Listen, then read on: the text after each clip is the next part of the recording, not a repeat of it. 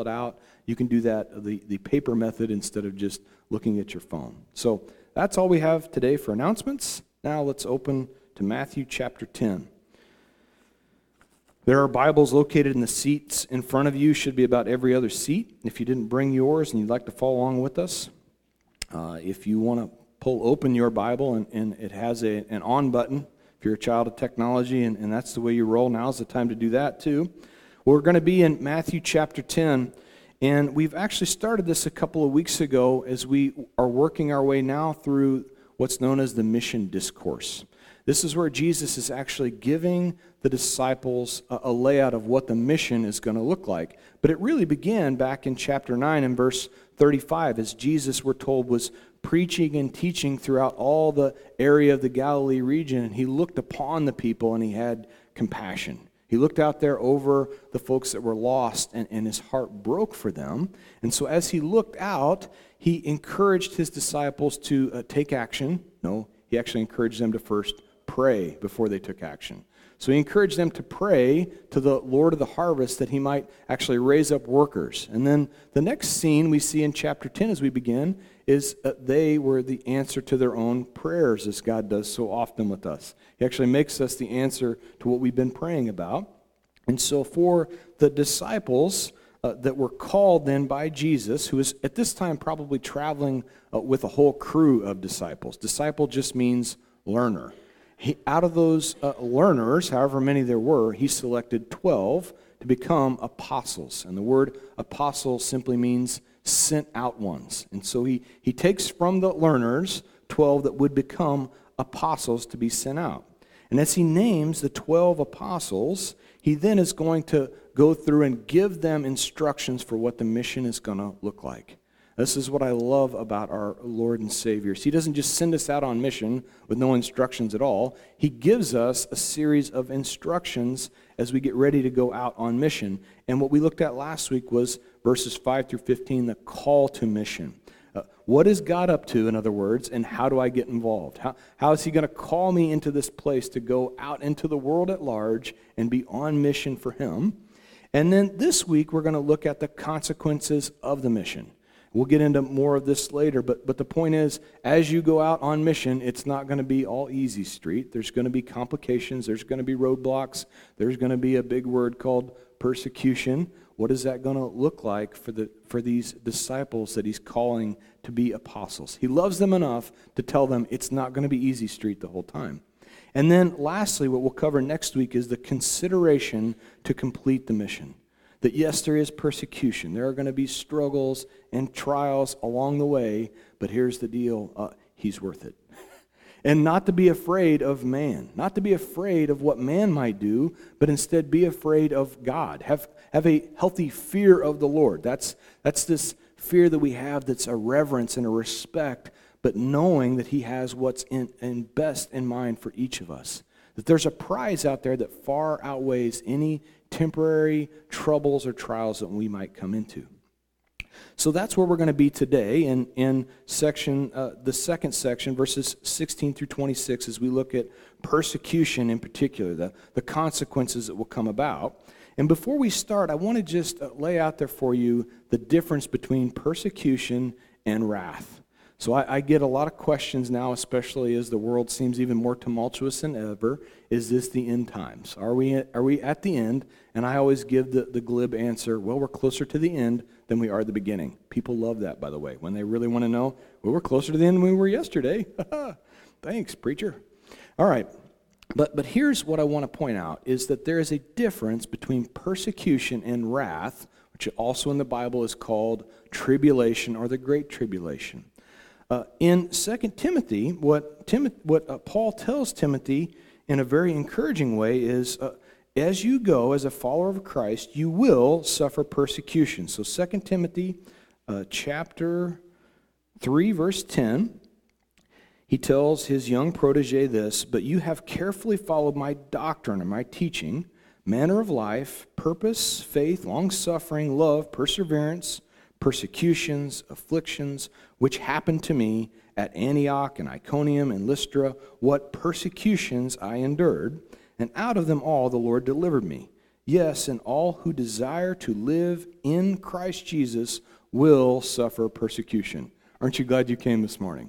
All who choose to live in Christ Jesus will suffer persecution. The Greek word in there for all means all. And for will means will. And so that means for everyone that follows Jesus, you will suffer persecution. And with persecution, it's important to point out that persecution comes from man, where wrath comes from God.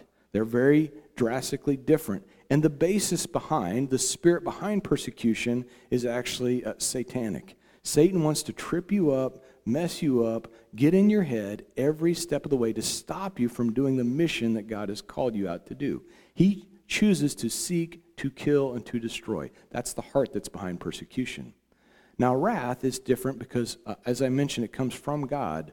But also important to understand that wrath, even in God's wrath, his hope, his desire, his heart is for redemption. That even in the worst wrath that you see poured out in the book of Revelation, that 7-year great tribulation period, what will also take place is the greatest revival that has ever happened on the face of the earth. I believe that. Because in the midst of wrath, God wants people to turn. Ezekiel says that he takes no joy in the suffering of the wicked. That even for the worst of people, God's heart, his desire is for them to turn back to him. Now, also to step into this realm of wrath versus persecution, I want to point out where we as a church stand with our eschatology. That's a really big and scary word. What it really just means is a study of the end times. And where we fall into things is called a pre-tribulation eschatology. That means that prior to the tribulation, it's our belief that the church will be raptured, will be taken up off into heaven and removed prior to this 7-year period that John writes so elaborately about in the book of Revelation. And so that's where we come from, that we will suffer persecution. We will be persecuted by man on this earth, but we will not suffer wrath. We will not take a part in any kind of wrath. And what Paul also says to the church in Thessalonica in 1 Thessalonians chapter 5, he spells this out very clearly and very directly. In 1 Thessalonians chapter 5, verse 9, he says, "For God did not appoint us to wrath, but to obtain salvation through our Lord Jesus Christ." And so that's where we stand as a church as it relates to the rapture. Now, I've heard in church my whole life this phrase, the word rapture is never in the New Testament. Anybody ever heard that? That's true. If someone brings that up to you, you can say, you know what, you're absolutely right. The word rapture does not appear in the New Testament. That's because it comes from the Latin word rapturo, and the New Testament was written in Greek, not in Latin. So there's lots of Latin words that don't appear in the New Testament because it was written in Greek. But what does appear 13 different times in the New Testament is the word harpazo, which means to be taken away or to be caught up quickly as if by force. That word is then translated to Latin for us, rapturo. That's where we get our word rapture. So you can nod your head with a big smile on your face the next time someone in church says the word rapture never appears. You're right, it doesn't. But harpazo appears 13 times in the New Testament. So there you go. That's your little nugget for today. But as we look through the Old Testament, and if you are following along with us in our reading, our Bible study together plan, we were this last week in Genesis chapter 19, and this is an example. The Old Testament is full of types and examples that back up why we believe what we believe, and we can really have confidence in what God's Word says because of these things. Genesis chapter 19 is a story of Sodom and Gomorrah. And in this section of Scripture, what we find is Sodom and Gomorrah are getting ready to suffer the wrath of God. God's wrath is going to be poured out. And by the way, if you want to know what God's wrath looks like, I want to encourage you when we go to Israel in 2023 as a group, go with me to the Dead Sea. We'll look off to the south of the Dead Sea, and what you'll see is nothing. Absolutely squat.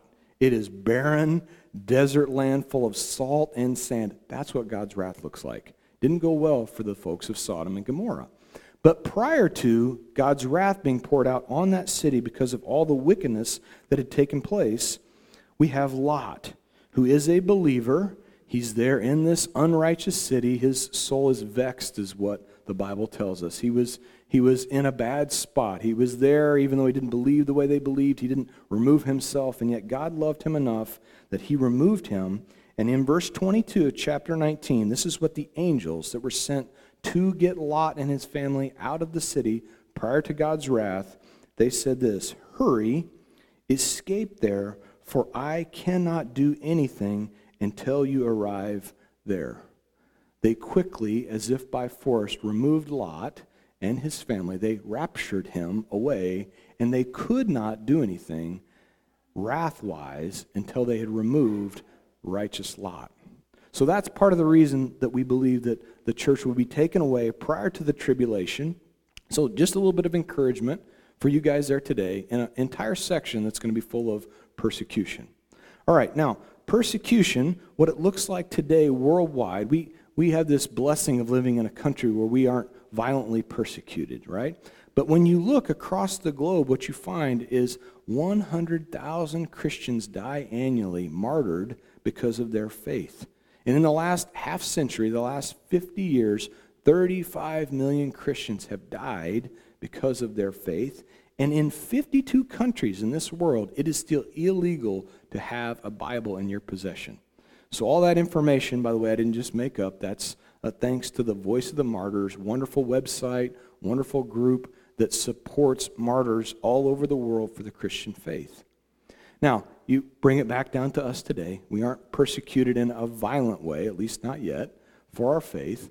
So what does persecution look like for us? Well, I tell you, I'd submit to you that as you look at the world where we stand right now, you cannot say anything bad about just about any group. You can't even say any kind of hard truth to any group. It doesn't matter race, religion, gender. You can't say squat about anybody without getting yourself in trouble except for Jesus, except for the name of Jesus. You can talk about God even in a group. You try this sometime. Just mention God in a group, and what you'll find is no one will really give you much pushback in our country. They won't say a whole lot, but just drop a little J-bomb in there and watch how people turn. Just say the name of Jesus in a group, and instantly people start to do this uncomfortable move. Oh, he said Jesus. Why? Because we are about to be persecuted, and there is power in the name of Jesus. You understand? There is power in the name. When people hear it, they react. They respond in that way because it's powerful. That's the reality. And so as things change in our country, we will see more and more persecution. It may just be simply with words at this time, but no doubt in our life we will suffer in this way. Let's begin then in verse 16 of Matthew chapter 10. "Behold, I send you out as sheep amidst of wolves.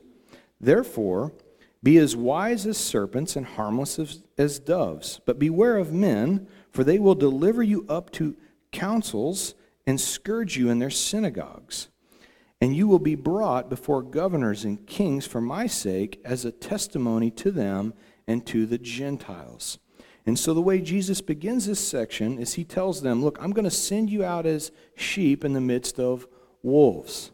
Now this is a little bit of a turn from what he talked about earlier in Matthew when he said, beware of wolves in sheep's clothing. That's where a wolf comes in to try to infiltrate your group, your church, the people that are believers that are congregated together. Now I've talked to you before that sheep have essentially no defense systems. I mean, we have nothing. We don't have awesome fangs or claws. We've got nothing to defend ourselves except we have a good shepherd. But in this spot, the one thing we do have is we have each other. We can congregate together, and what Jesus said is there's going to be wolves that come into your group, but you've got numbers. So praise the Lord for that. But that's not how Jesus organizes this sentence. He says, behold, I send you out in the midst of wolves. And so now he's calling us as sheep to go out into a big old wolf pack. That is a whole different deal. That gets to be terrifying. And secondly, how do we get in? We're sheep. He finishes by saying, therefore be as wise as serpents and harmless as doves. So how is it that we are to get into the wolves and into the wolf pack? We are to be wise. We are to be crafty. When we think of snakes, we think about wise and crafty creatures. I don't know about any of you, but I have the belief that the only good snake is a dead snake. That's how I feel about snakes.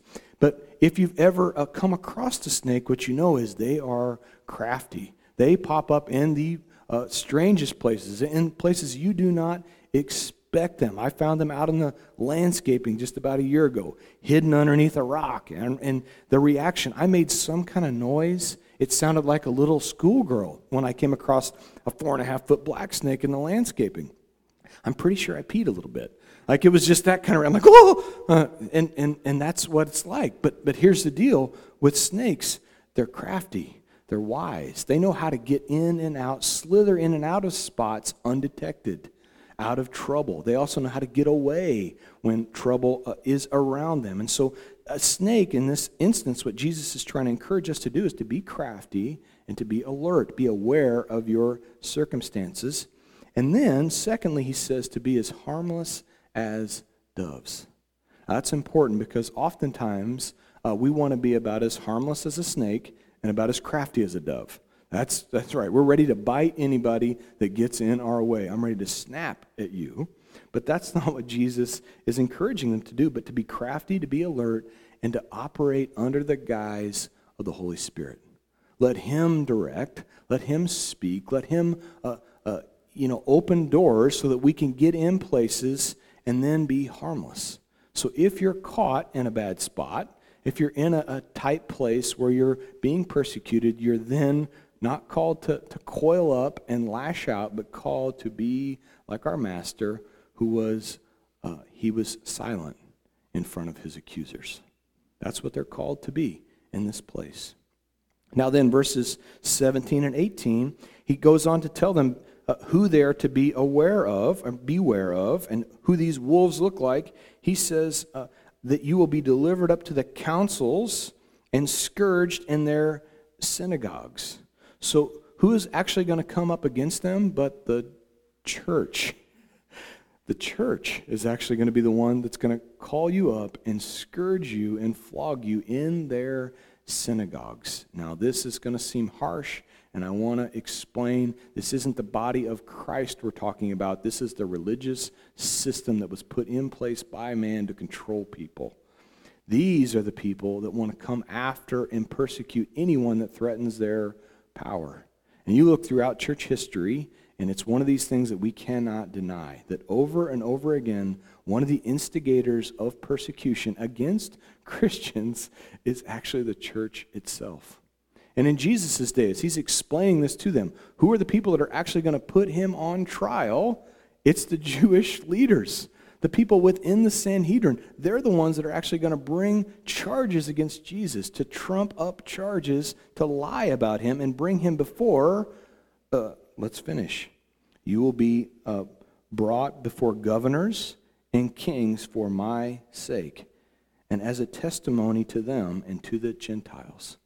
So the government, working hand in hand with the church, have been throughout history the biggest persecutors of the Christian belief, right? Our way of life. And this is exactly what happened for Jesus.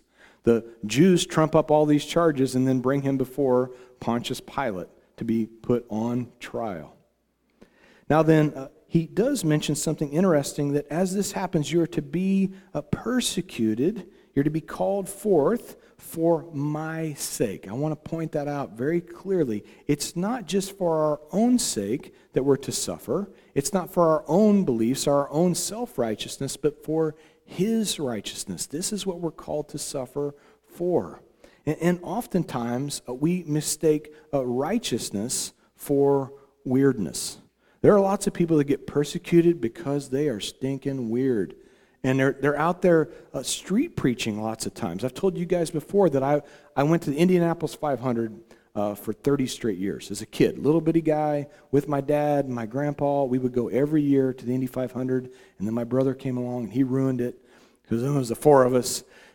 And so year after year we go, and right there along Georgetown Avenue, as you're walking into the race, with all kinds of debauchery and drunkenness, everything's taking place.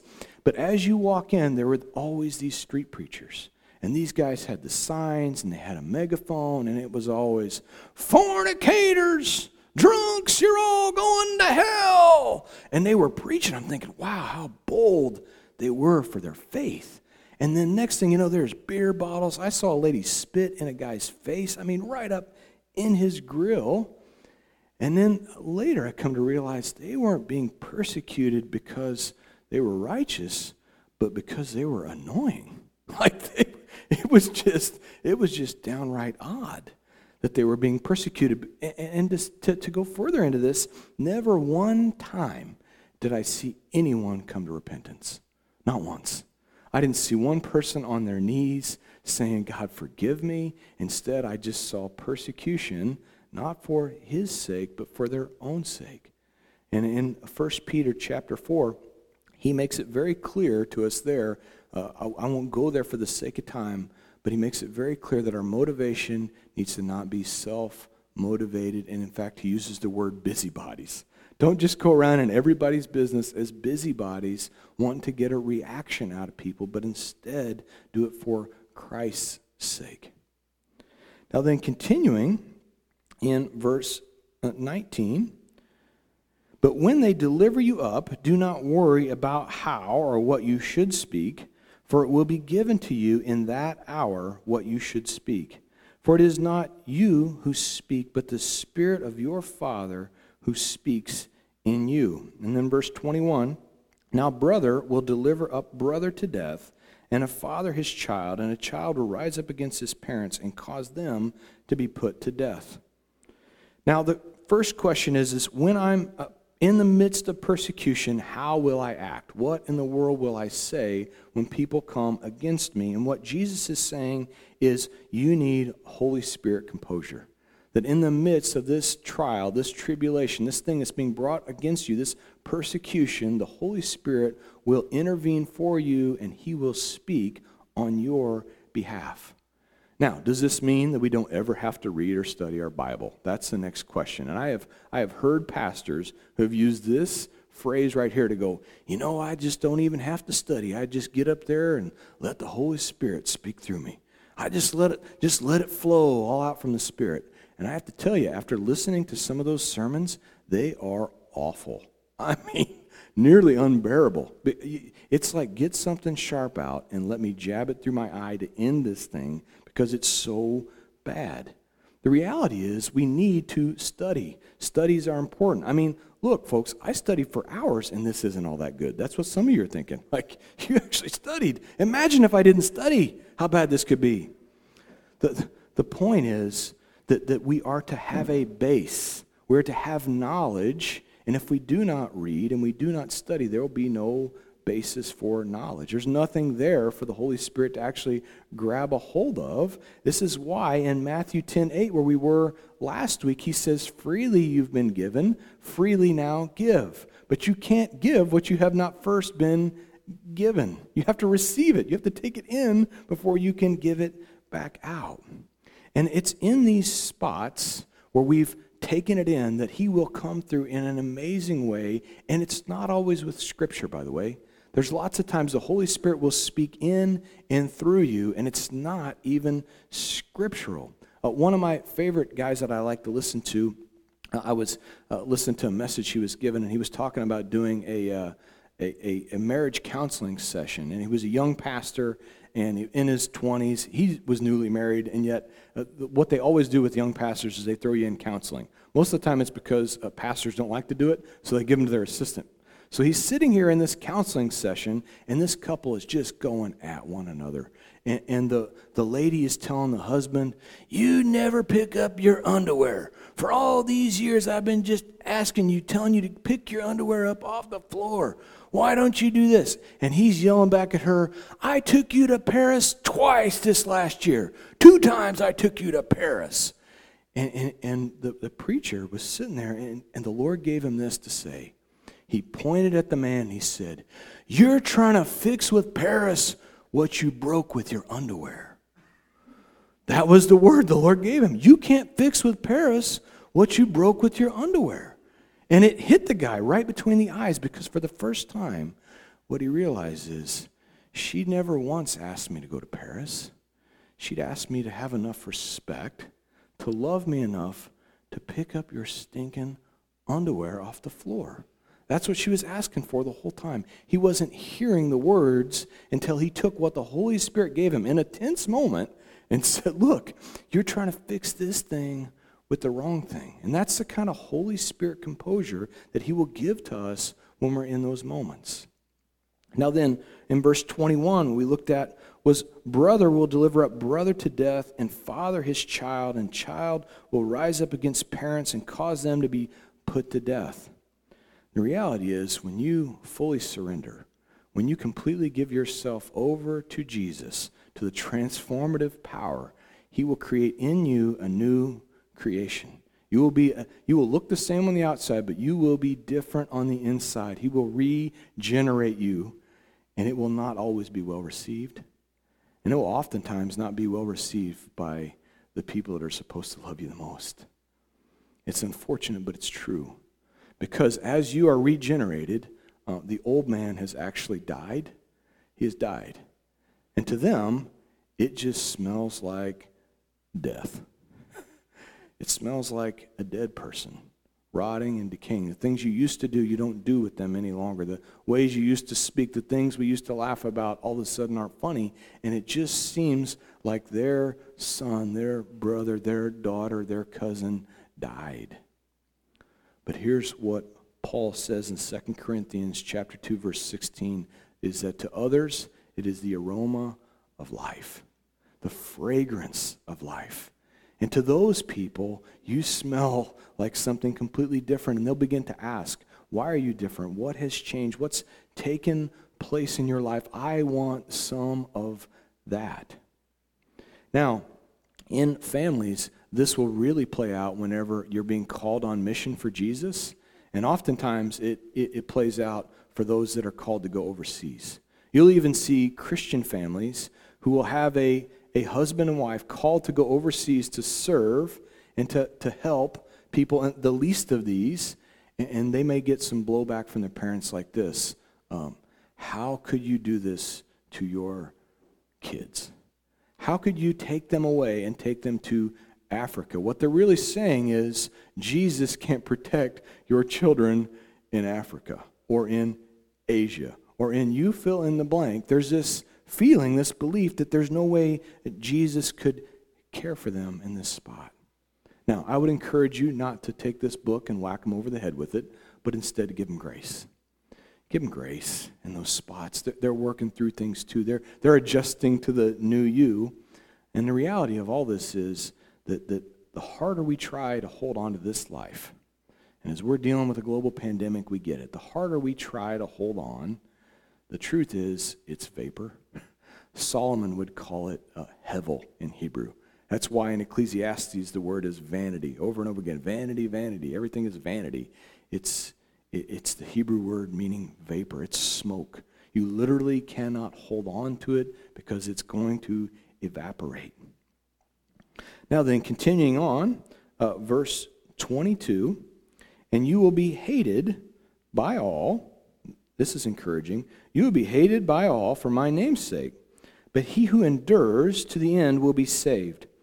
And when they persecute you in this city, flee to another one, for assuredly I say to you, you will not have gone through the cities of Israel before the Son of Man comes. And so the message here is that as you're hated for my name's sake, again, that's important to point out, as you're hated on my behalf, endure. And this is really the story of the Christian life. Do you understand? It's one of endurance. That for many, we could relate it back to the parable of the sower, right? The parable of the sower, there's the seed. It's the same seed, by the way, that gets thrown out. The seed is the word of God. It goes out, and in some ground, it's rocky. Others fall by the wayside and get trampled underfoot. And for others, they begin to sprout up, and they're choked out by the thorns and thistles. Jesus tells us that's the cares of this world. And still for others, they settle in and they germinate. And remember when we talked about sowing and reaping, it doesn't pop up right away, but it takes place over time. And then the increase begins to happen, and it's a matter of endurance. As that seed settles in, it's a part of this endurance that Jesus is talking about. Now then, one of my favorite pastors, C.H. Spurgeon, if you ever had a chance to read him, I'd encourage you to. But what he would say in realm of this is that if every man who had been saved would continue to follow Christ, who would be damned? For every man has had at least one spiritual spasm in his life. And what he's specifically referring to is this idea, and doctrinally, I might step on some toes here, but this idea of once saved, always saved, this idea that if I said a prayer at church camp when I was 10, I can live like hell for the next 50 years and still be okay because of one prayer I shot out there. Now, I just want to point out that I believe in the security of the believer, that a prayer does mean that something's happened inside, but I also believe that as a believer, if you really mean it, if you really meant it, if you were truly saved and repentant, then there would be an endurance that would take place. There would be fruit in your life. There would be something that would point back to that, yes, it wasn't just about a prayer when I was 12 around a campfire. That's what Spurgeon's talking about, is an emotional, a spiritual spasm. That's like the dead body given one last twitch, right? That for every person that's had a twitch, if those people would have followed Christ, then no one would be damned.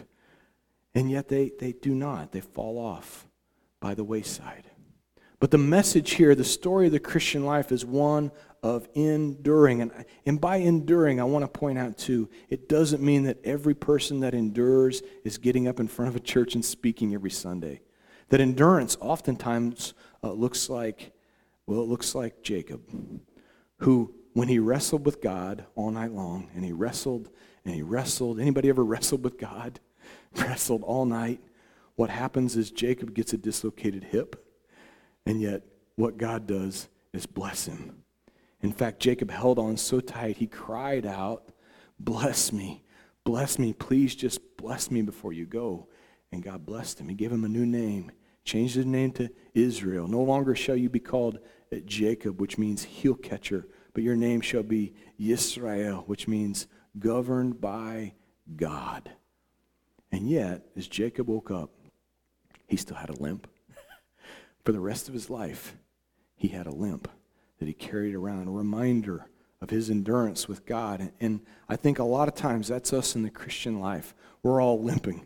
We're limping along. Some of us got an arm hanging down, a leg dragging behind us, and yet that's not the point. The point is endure.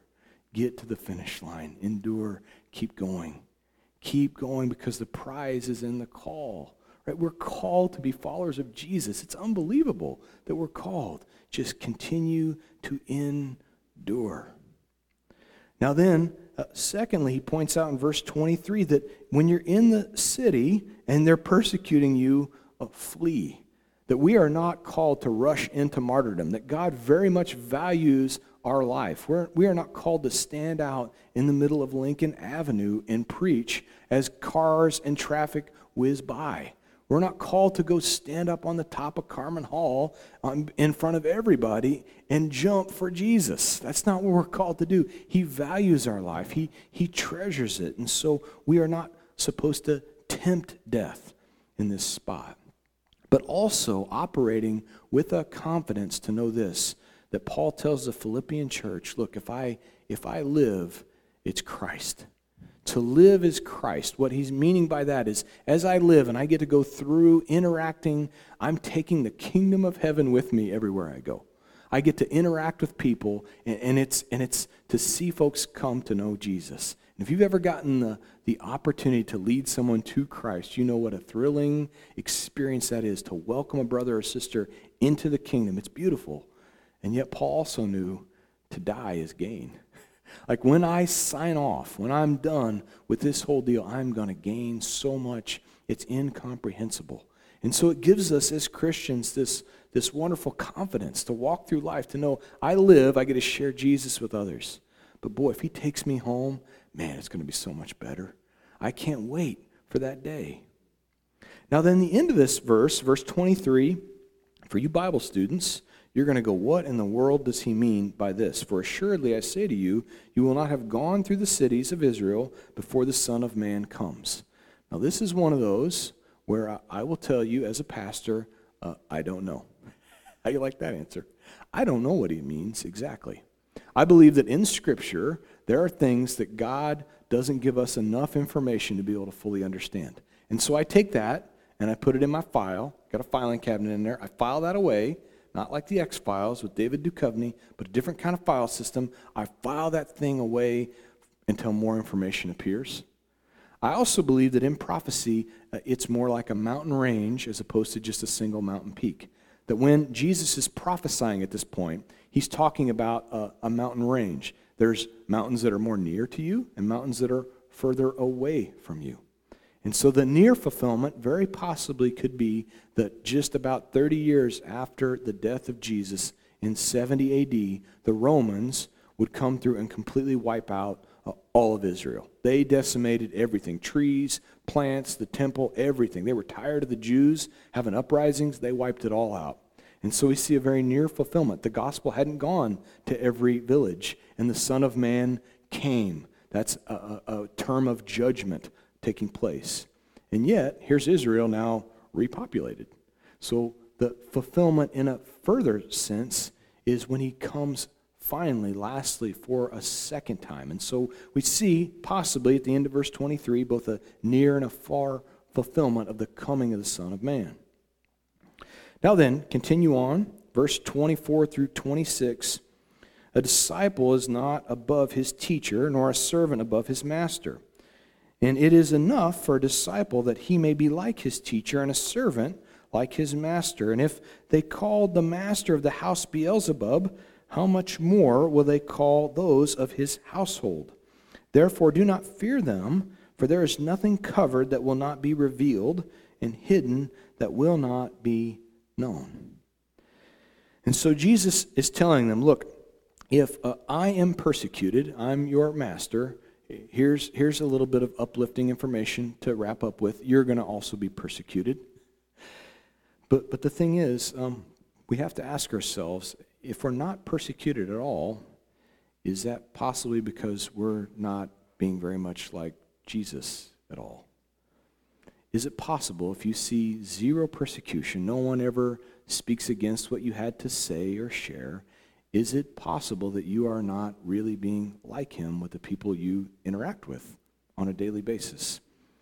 And when you think about the name of Jesus, we got to sing about the wonderful name of Jesus, and it is wonderful that often in Scripture he is the Lord Jesus Christ. You do understand, I hope, that's not his first, middle, and last name. He's not Lord, middle name Jesus, last name Christ, but that his name, Jesus, just simply means Jehovah is salvation, and we love that name, right? Who doesn't love a Savior? I love anybody that comes and saves me from my sins. I love that name. I mean, he gave freely so that I can have the gift of eternal life. That's awesome.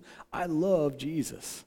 I also love the name of Christ. The name simply means the anointed one. So he is Jesus, our salvation. He is the anointed one. Kings in that day were anointed. That's what it really means. He is the anointed one, the King of Kings. And if he's my king, he's also going to make my enemies my footstool. I'm really excited about my enemies being my footstool, by the way. I get fired up about that. So we love Jesus. We love the Christ. And yet, I started that off by saying he is Lord Jesus Christ. Now, the Lord part in Hebrew is Adonai, master. That one I got a little bit of a struggle with, right? That's the one that makes us tense up, because oftentimes we want him as our Savior. We love him being our King, but we really struggle with him being our master.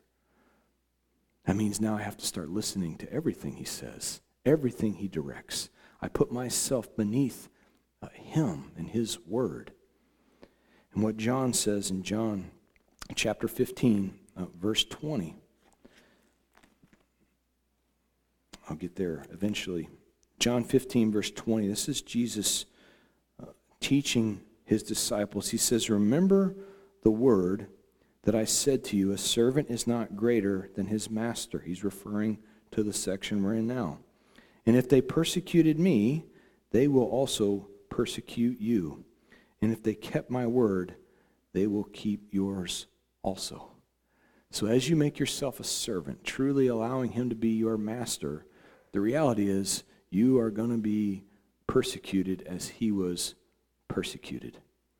Now then they go on to tell him, Jesus goes on to say, if they call me Beelzebub, this is a name of a Philistine god. He was actually the Lord of the Flies is who Beelzebub was. And we all know that what flies like to congregate around, right? So the Jews would throw that out there, that you're Beelzebub, because what they were really saying is, you are Lord of the Dung. All right, there's a beautiful picture. And I think about this, and here's their long-awaited Savior, the Messiah, the Savior of the world, and now they're calling him the Lord of the Dung. That's how they referred to the God that created the universe. You are the Lord of the Flies. And I think about Romans chapter 1. I'd encourage you when you wonder about where we're at as a society, just spend a little time reading the first chapter of Romans. It lays it out there pretty clear. But what we're told at the end of that chapter is that good will become bad, and bad will be called good. And you see that very much in what Jesus is saying as the Lord of the universe sent to save is now called the Lord of the Dung. Evil is what Paul's writing about there in Romans 1 is not punished, but instead it's actually encouraged. And take a look around, open your eyes just a little bit, and what you'll find is all around evil is actually not discouraged, it is encouraged. Bad is being called good, left and right, all over the place, and no one is willing to actually set a line and say, this is good, this is bad. We're afraid to do that. And that's precisely what Paul was trying to communicate there to the Romans. And so now, after an entire section about persecution, welcome to Woodlawn Chapel, what does this mean for you and I? How does this play out in our lives? Well, what are some practical points I can take away? What ways can I take this message on persecution and apply it to my life? I want to encourage you with these four things. First of all, pray in a way that you might see persecution. Now that seems crazy, but what we just talked about is that the more we are like him, the more we will get what he got. And so as we pray, Lord, let me see some persecution in my life, that actually means you are taking steps forward in your Christian life. And it's not always going to be getting punched in the face for Jesus, by the way. It's going to be a coworker that doesn't agree with your stand on something. It's going to be a boss that's going to ask you to back down when he catches you praying in the office. It's going to be a friendly relationship where they go, you know, could I get a little less Jesus out of you? Like that's the way persecution is going to play out in our lives. So pray in a way that you might see some persecution. And then as we do, reflect him and his peacefulness. So as you get the blowback from persecution, don't act like everybody I was ever raised with in Clark County, you punch me in the face, I'm going to punch you twice as hard. That's the way we like to react if you came from Clark County to persecution. But instead, react in peacefulness, to just simply smile and love on them, because what they need most, more than anything in that spot, is they need grace out of us. Secondly, pray more than you say. That again, to go back to the previous reference, so often we want to defend ourselves. I want to encourage you that as you get persecuted, pray for them. Lift them up because stuff is happening inside. You understand that when people persecute you, it's because you have actually condemned them. Not intentionally, unintentionally most of the time, but what they see in you is what they wish they would see in their own life, and so they lash out. Pray for them because oftentimes what's actually happening is God's doing a work in them. Things are happening. They're moving around, and so pray for them and remember and be confident in the fact that he is still the King of Kings. Nothing is ever going to change that, you see. Nothing is going to take him off of his throne. And so while we get all upset on who's this president or this senator or that senator, the reality is Jesus is the King. Nothing can change that. He's going to continue to be the King yesterday, today, and forever is what we're told in Hebrews. Thirdly, then, pray that you might endure persecution. Fearing the Lord, not man. What Solomon actually writes in Proverbs is that with the approval of man comes a snare. What he means by that is you can never actually get it. No matter how hard you try, you will never fully and completely get man's approval. And so when we bring that into the category of fear, we are called to fear the Lord, and in doing so, you'll have no fear of man. It will not matter what they say, what they think, how they act, because you fear God. And fearing man, by the way, is exhausting. If you've ever tried to work to gain man's approval, it will wear your butt out. I'm telling you from personal experience, you cannot make them approve of you enough. And then one of my favorite lines in all the Old Testament, by the way, when you're in the midst of persecution is this: it came to pass. It's important to remember that throughout our lives as we are getting persecuted in this spot or that spot is that it always comes to pass. It's always simply temporary. It's never eternal. Now, fourthly and finally, when we wonder what are practical points that we can take home for persecution, I would encourage you to pray for those who are heavily persecuted. There are friends, there are brothers and sisters you have in Christ that you have never met, which, by the way, you have probably as much or more in common with those people living on the other side of the world to believe in Jesus than you do that uncle or cousin that does not. That's something you need to let that sink in just a little bit. You have more in common with a believer in Africa than you probably do some of your own family that does not believe. Pray for them. They are under heavy persecution. They are dying daily. And as you pray for them, I want to encourage you to consider, just for once in your life, consider going somewhere overseas and visiting them. Spending some time with them. In 2022, we are going to open up a mission trip to go to Zambia. I get nothing, by the way, from a sales pitch on this. I'm going to go, though, and I'm going to go there like I did 2 years ago, and I'm going to speak to pastors who are called into a mission field of people that I could never reach. And for those of you that would decide to go, you would get the opportunity to go and spend an entire week with kids doing a VBS that have most likely never seen a white person. Never. And you know what they want more than anything? They want you to pray for them. Those kids that are out there on the board, the information board, out of the 6 that we support, I got the chance to meet 4 of them, to lay my hands on them, and to pray over them. And after they were done being freaked out from some white guy whose skin looks different touching them, they thought that somehow this was going to rub off on them. Like, I don't know what's going on with you, bro, but it's going to rub off on me. After they got done being weirded out, they loved to just be prayed for. The next day, they wanted to come up and tap me on the shoulder and have me pray for them again. And so often we can look at what it costs to go overseas and actually spend time with these folks, and we get caught in our head and go, you know, it'd be better. It's thousands of dollars to go over there. I should just send them money. They could do so much more with my money than they could with me being there. And I'm here to tell you, if you ask them to their face which they would rather have, they'd rather have you.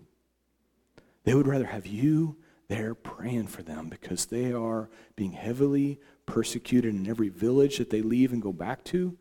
They are being persecuted by witch doctors that rule over that whole village. And you take a step of faith in that spot, you are an outcast. You are no longer a part of their community. That's what they are under. And what they need more than anything is prayer. They need us to stand behind them. And so I just want to ask you to consider. You've got 18 months to think about it, to pray about it. Consider what that might look like for you to go just one time and serve in that way. And so, Father, thank you so much for your word. Thank you that as we cover a difficult section of Scripture, and we think about persecution, Lord, I want to actually thank you for the honor to be persecuted as you were persecuted, for being worthy enough to even have a little bit of pushback from people. Lord, thank you for that. It's an odd thing to be thankful for, and yet to be more like you, to be more like my King, it's our huge blessing. And so, Father, thank you so much. Thank you for the people that have come out today, Lord, you're moving on people's hearts. You're doing things in this community that surrounds Woodlawn Chapel. Lord, there is so much need around here. Lord, please be with these communities. Please bless them, Lord. Bring people out of their homes to a place where they can have hope. For the first time in a long time, maybe the first time ever, they can have some hope, Lord. Help us to be a light as we stand in the face of persecution, in the face of doubt. A light that there is something better out there than what they're facing.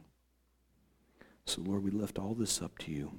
We pray that your word would go forth and not return void. In Jesus' name, amen. Let's all stand for a closing song.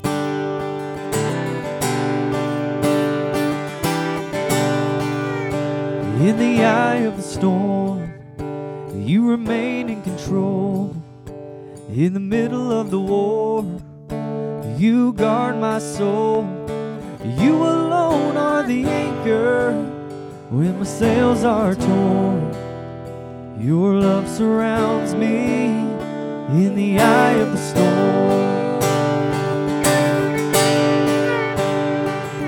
When the solid ground is falling out from underneath my feet, between the black skies and my red eyes, I can barely see. When I realize I've been sold out by my friends and my family, I can feel the rain reminding me. In the eye of the storm, you remain in control. In the middle of the war, you guard my soul. You alone are the anchor when the sails are torn. Your love surrounds me in the eye of the storm. When my hopes and dreams are far from me and I'm running out of faith, I see the future I picture slowly fade away. When the tears of pain and heartache are pouring down my face, I find my peace in Jesus' name. In the eye of the storm, you remain in control. In the middle of the war, you guard my soul. You alone are the anchor when my sails are torn. Your love surrounds me in the eye of the storm. Your love surrounds me in the eye of the storm. And the church says, amen. Amen. Well, thank you guys for coming out. Just a quick reminder, in case you missed it in the announcements, a couple weeks we got our Super Bowl party, so looking forward to hanging out with you during that. If you need prayer for any reason at all, I'll be hanging around, so please find me. Happy to pray for you. And please don't forget your children. Please take them. We don't need any more kids. No, I'm kidding. God bless you guys. Thank you.